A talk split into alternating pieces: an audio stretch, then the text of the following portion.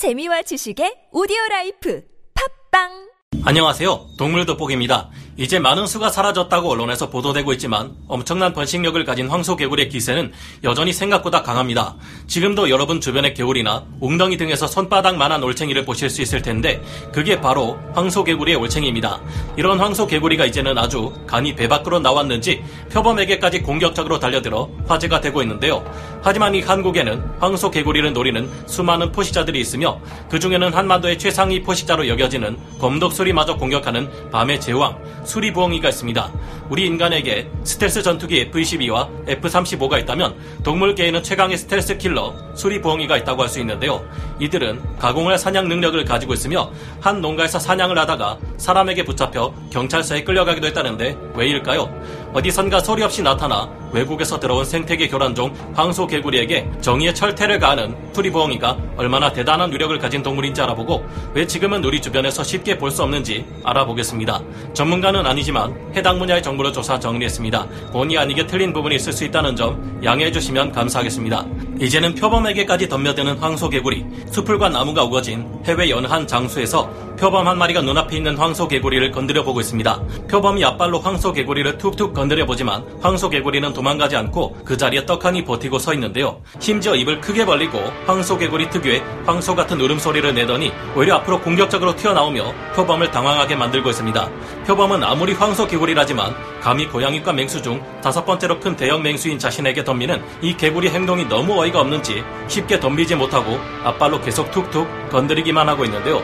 도무지 예상치 못했던 전기에 이거 먹지 않는 게 좋겠다고 생각한 것인지 그 대단한 표범이 황소 개구리를 두고 꽁무니를 빼고 물러나고 있습니다. 황소 개구리는 지금 이 순간 뻔뻔한 허세 하나만으로 살아남았다고 해도 과언이 아니지만 여기 한반도에서만큼은 무시무시한 존재인데요. 한국에서 그동안 황소 개구리는 장수 말벌과 같은 강한 곤충은 물론 박새나 들쥐, 그 외 포유류 동물은 물론 그 무섭다는 맹독사, 까치 살무사마저도 잡아먹어 버리는 기염을 토했습니다. 수명이 5년에서 7년이나 되는 이들은 암컷 한 마리당 알을 6천 개에서 4만 개나 낳으며 천적이 없는 이 땅에서 기하급수적으로 퍼져나갔고 이에 대한민국 환경부는 1997년 황소 개구리와 전쟁을 선포했는데요.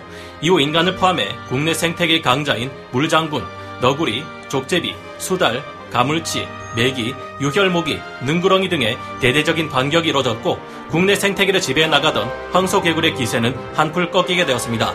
특히 큰 역할을 한 것은 황소개구리 알과 올챙이들을 씨가 마를 정도로 넙죽넙죽 집어삼켰던 기러기와 보니, 오리들과 하천의 지배자인 외갈이었는데요.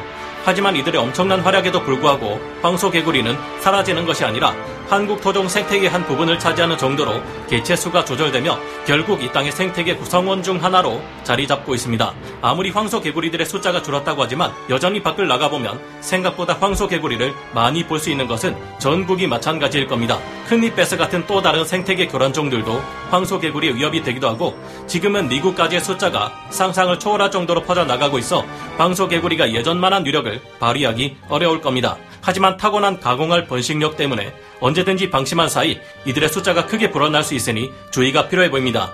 한반도 생태계 정점, 밤의 제왕 수리부엉이. 하지만 어둠이 내린 한반도 땅의 일부 지역에서는 모든 동물을 얼어붙게 만드는 공포의 저승사자가 날아다니고 있습니다. 최근 밤의 제왕이라 불리는 모든 부엉이들의 패왕 수리부엉이가 황소개구리까지 잡아먹기 시작했는데요. 멸종위기 2급으로 지정한 한국의 천연기념물 수리부엉이는 한국과 중국을 포함해 동아시아 지역부터 러시아 남부, 중앙아시아, 그리고 유럽의 전 지역에서 서식하는 대형 맹금류입니다. 이들은 모든 부엉이들 중 가장 크고 힘 또한 강력한데요. 수리부엉이는 위아래로 재었을 때 키가 60cm에서 75cm에 이르며 날개를 펼쳤을 때의 길이가 131cm에서 188cm까지도 이릅니다. 이 날개의 길이는 최강의 맹금류인 검독수리의 것보다 긴데요. 정말 컸던 한 초대형 수리부엉이는 날개를 폈을 때의 길이가 무려 2m를 넘었다는 기록도 있는데요. 외모에서부터 강한 카리스마가 느껴지는 수리부엉이는 역시나 강하게 움켜질 수 있는 길고 날카로운 발톱을 가지고 있으며 날카로운 부리로 먹잇감을 찢어 놓을 수 있습니다. 하지만 수리부엉이가 가진 진정한 무기는 따로 있는데요. 이들의 깃털을 살펴보면 맨 끝에 있는 날개깃의 앞면이 톱날과 같은 구조로 되어 있는 것을 발견할 수 있습니다. 덕분에 이 깃털이 바람을 가르면서 와류를 형성해 소음을 획기적으로 줄여준다고 하는데요. 이 덕분에 수리부엉이는 마치 레이더에 포착되지 않는 스텔스 전투기처럼 거의 무소음에 가까운 비행을 할 수 있습니다. 우리 주변에 흔한 새들인 비둘기나 까치, 까마귀들이 날아오를 때는 푸드덕 푸드덕 하는 소리가 나지만 수리 부엉이가 날아오를 때는 이런 소리를 들을 수 없는데요. 이렇게 거의 눈치챌 수 없을 만큼 조용히 날아오다 보니 먹잇감이 입장에서는 수리 부엉이가 눈앞에 올 때까지 그 존재를 알아차릴 수가 없습니다. 이들은 주로 밤에 작전을 나갔던 F-117 나이트호크 스텔스 폭격기처럼 밤에 사냥을 나갈 때가 많은데요. 이 같은 특성 때문에 수리부엉이는 밤의 제왕이라 불리는데 야간에 공격해오는 수리부엉이를 상대로는 최강의 맹금류 동물 중 하나인 검독수리마저 당해낼 수 없다고 합니다.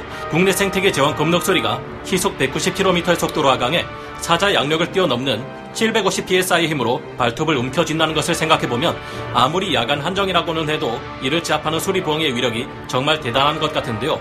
수리부엉이의 주 먹이는 꿩, 오리 등의 중소형 조류지만 뱀이나 도마뱀, 토끼, 쥐, 고양이 등의 소형 포유류를 노리기도 하며 경우에 따라서는 나성체 고라니, 여우, 개와 같은 중형 포유류를 잡아먹기도 합니다. 이런 와중에 황소 개구리 따위는 수리부엉이에게 대충 단물만 뽑아먹다가 버리는 껌 정도에 불과한 간식인 셈인데요. 황소 개구리의 개체수가 늘어나면서 수리부엉에게 사냥당해 잡아먹히는 황소 개구리 숫자도 점점 늘어나고 있습니다. 개들은 체급이 커질수록 수리부엉이도 노리기 어려운 사냥감이긴 하지만 개과 동물의 특성상 발톱으로 주둥이만 움켜쥐어 버리면 그들로서는 정할 방법이 없습니다. 수리부엉이는 이런 개과 동물의 약점을 공략해 종종 자신보다 몸무게가 몇 배나 더 무거운 진돗개 이상의 중대형 견조차 사냥한 적이 있는데요. 같은 맹금류인 검독수리 또한 몽골 늑대를 사냥할 때 이 같은 전략을 쓰고는 합니다. TV에서도 출연했던 경북 영천의 한 수리부엉이는 아직 어린 개 두 마리를 머리만 남기고 잡아먹은 적이 있었고 고양이를 물고 가다가 전신주에 부딪혀 떨어지는 일이 일어나기도 했습니다. 갈수록 야생에서 수리부엉이의 먹잇감이 줄어들기 때문인지 우리로서는 이해하기 어려운 공격을 일삼기도 하는데요. 수리부엉이들 중 어떤 녀석들은 양계장에 들어가 닭을 천 마리 단위로 죽여버리기까지 합니다. 다만 알고 보면 이 사건은 수리부엉이가 닭을 사냥하기 위해 양계장으로 들어갔는데 닭들이 겁을 먹고 이리저리 도망 다니다가 자신들끼리 서로 깔려 죽은 것이라고 하는데요. 양계장을 하는 아저씨는 안타깝게도 수리부엉이가 천연 기념물이자 멸종 위기 동물로 보호받고 있기 때문에 어떻게 할 수가 없었다고 합니다. 이분에게 어떤 보상이 주어졌어야 할 것 같은데 이후 어떻게 되었는지는 알 수가 없었는데요. 이 같은 일 때문에 우리나라 충북 청주의 한 농가를 습격해 닭을 11마리나 잡아먹은 수리부엉이가 주인에게 걸려 경찰서에 끌려가는 해프닝이 일어나기도 했습니다. 당시 보호종인 수리부엉이는 파출소에 약 3시간 동안 구금되어 있었고 그동안 한 번씩 경찰관들을 위협하기도 했다는데요. 이후 이 수리부엉이는 동물보호단체에 인계되어 야생으로 훈방 조치되었다고 합니다. 수리부엉이는 왜 멸종위기 동물이 되었을까요? 수리부엉이는 원래 우리나라에서 흔히 볼 수 있는 터세였다고 합니다. 하지만 약용으로 쓰기 위해 지나친 남에게 여진 결과 그 개체 수가 크게 감소되어 지금은 찾아보기 어려울 정도로 아주 희귀해졌다고 하는데요. 이외에 막무가내로 이어진 도시개발이 수리부엉이의 서식지를 파괴해 갈 곳을 잃었다고 합니다. 수리부엉이들은 빛에 예민한 편인데 야간에 사람들이 사진을 찍을 때 플래시가 터지면 이를 위험 요소로 여기고 그 장소에서 벗어나기도 합니다. 그 결과 현재는 수리부엉이를 포함한 7종의 새들을 올빼미, 부엉이류로 묶어 천연 기념물로 지정해 보호하고 있는 상황인데요. 수리부엉이는 크고 강한 맹금류이지만 의외로 귀여운 모습을 가지고 있기도 해 인기가 많습니다. 수리부엉이는 머리에 쫑긋하게 귀깃이 나 있는데 동글동글하고 큰 눈을 가지고 있는 데다 표정 또한 풍부하게 지을 수 있어 우리 인간에게 친근감을 느끼게 합니다. 최강의 포시자라는 타이틀과 어울리지 않게 자기가 좋아하는 사람에게는 애교를 부리는 귀여운 모습도 보여주는데요. 수리부엉이 속에는 아주 여러 종류의 부엉이들이 있습니다. 우리나라에 서식하는 유라시안 수리부엉이는 수리부엉이 중에서도 가장 크고 강한 동물로 중형 동물들은 물론 경쟁자를 할수 있는 다른 맹금류들까지 사냥하거나 죽일 수 있습니다. 거기 훈련을 시킬 수 있을 정도로 지능 또한 높으며 먹잇감이 도망가지 못할 만큼 민첩한 것은 두말할 필요도 없습니다. 이 외에도 흰올빼미 또한 수리부엉이 속의 맹금류이며 이외에 가장 아름다운 수리부엉이라 불리는 시베리안 수리부엉이, 몸집이 작아서 미니 수리부엉이라는 별명을 가진 벵갈 수리부엉이도 있습니다. 또한 미국과 캐나다 등 북아메리카 지역에 서식하는 중형급의 미국 수리부엉이도 있는데 이 녀석들은 수리부엉이 속의 부엉이들 중에서도 가장 사납고 호전적인 성격을 가지고 있다고 합니다. 그래서 종종 사람이나 다른 동물들을 공격해 상처를 남기거나 닭과 같은 가축을 습격해 잡아먹는 무법자라고 하는데요. 북아메리카 생태계 최상위 포식자라 할 수 있는 미국 수리부엉이들은 둥지를 직접 짓지 않고 가면 올빼미나 매 등 다른 새들의 둥지를 빼앗아 쓰기까지 한다고 합니다. 둥지를 빼앗을 때 그곳에 있는 새끼 새들을 전부 잡아먹거나 둥지 밖으로 떨어뜨려 버리는 것은 물론이고 부모 새까지 함께 저승으로 보내버리는 공격성을 가지고 있다고 하는데요. 미국에서도 외가리는 강력한 포시자로 맹금류들과 싸우기도 하지만 밤에는 미국 수리부엉이를 이기지 못하고 잡아먹힌다고 합니다.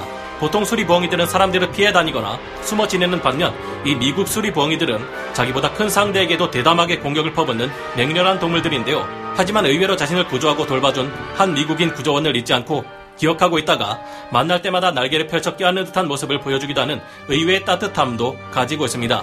이외에 날카로운 눈매와 시크한 외모를 가지고 있는 아프리카 전박이 수리부엉이도 있습니다. 이 녀석들도 시크한 외모와는 달리 의외로 속 깊은 모습에 반전 매력을 가졌는데요. 남아공에서 한 남자가 다친 전박이 수리부엉이를 치료하고 보살펴준 후 야생으로 돌려보내줬더니 이 부엉이가 종종 그 남자의 집에 찾아왔다고 합니다. 이 녀석은 올 때 그냥 오지 않고 마치 우리나라의 진돗개들처럼 자신이 사냥한 뱀이나 쥐 등을 두고 갔다고 하는데요. 이후에는 남자가 키우는 고양이와 먹이를 나눠 먹을 정도로 친해지는 등 수리부엉이들은 높은 지능과 의외로 따뜻한 마음을 가지고 있습니다. 이외에도 수리부엉이들은 수없이 많은 종류가 있고 혼혈종까지 존재하지만 너무 많아서 다음에 좀 더 자세히 소개해드리는 게 나을 듯 하네요. 수리부엉이에 의한 큰 피해를 입은 양계장 업주분들을 보면 안타깝지 않을 수 없지만 아무리 수리부엉이가 똑똑하다고 해도 다음부터는 양계장에 있는 닭들 잡아먹지 마. 그러면 안 돼. 한다고 알아듣지는 않습니다. 따지고 보면 이와 같은 피해는 수리부엉이가 설 자리가 없도록 그들의 서식지를 파괴해버린 자들에게 책임이 있다고 생각이 드는데요. 황소 개구리를 퇴치하는 데는 사실 수리부엉이보다 많은 숫자의 오리들이 더 효과적이지만 수리부엉이는 우리나라의 생태계를 유지하는 우산종인 만큼 없어서는 안 될 존재입니다. 현재 호랑이와 늑대가 사라져 한반도 전체의 멧돼지들이 온갖 사건 사고를 일으키는 것처럼 수리부엉이가 사라지면 또 다른 예측하지 못했던 피해가 발생할 것은 분명한데요. 강하면서도 아름답고 친근한 우리 한반도의 수리부엉이들이 부디 이 멸종 위기를 잘 이겨내고 다시 한번 우리나라 생태계 정점으로 자리 잡는 것을 보고 싶네요. 여러분은 어떻게 생각하시나요? 오늘 동물 돋보기 여기서 마치고요. 다음 시간에 다시 돌아오겠습니다. 감사합니다.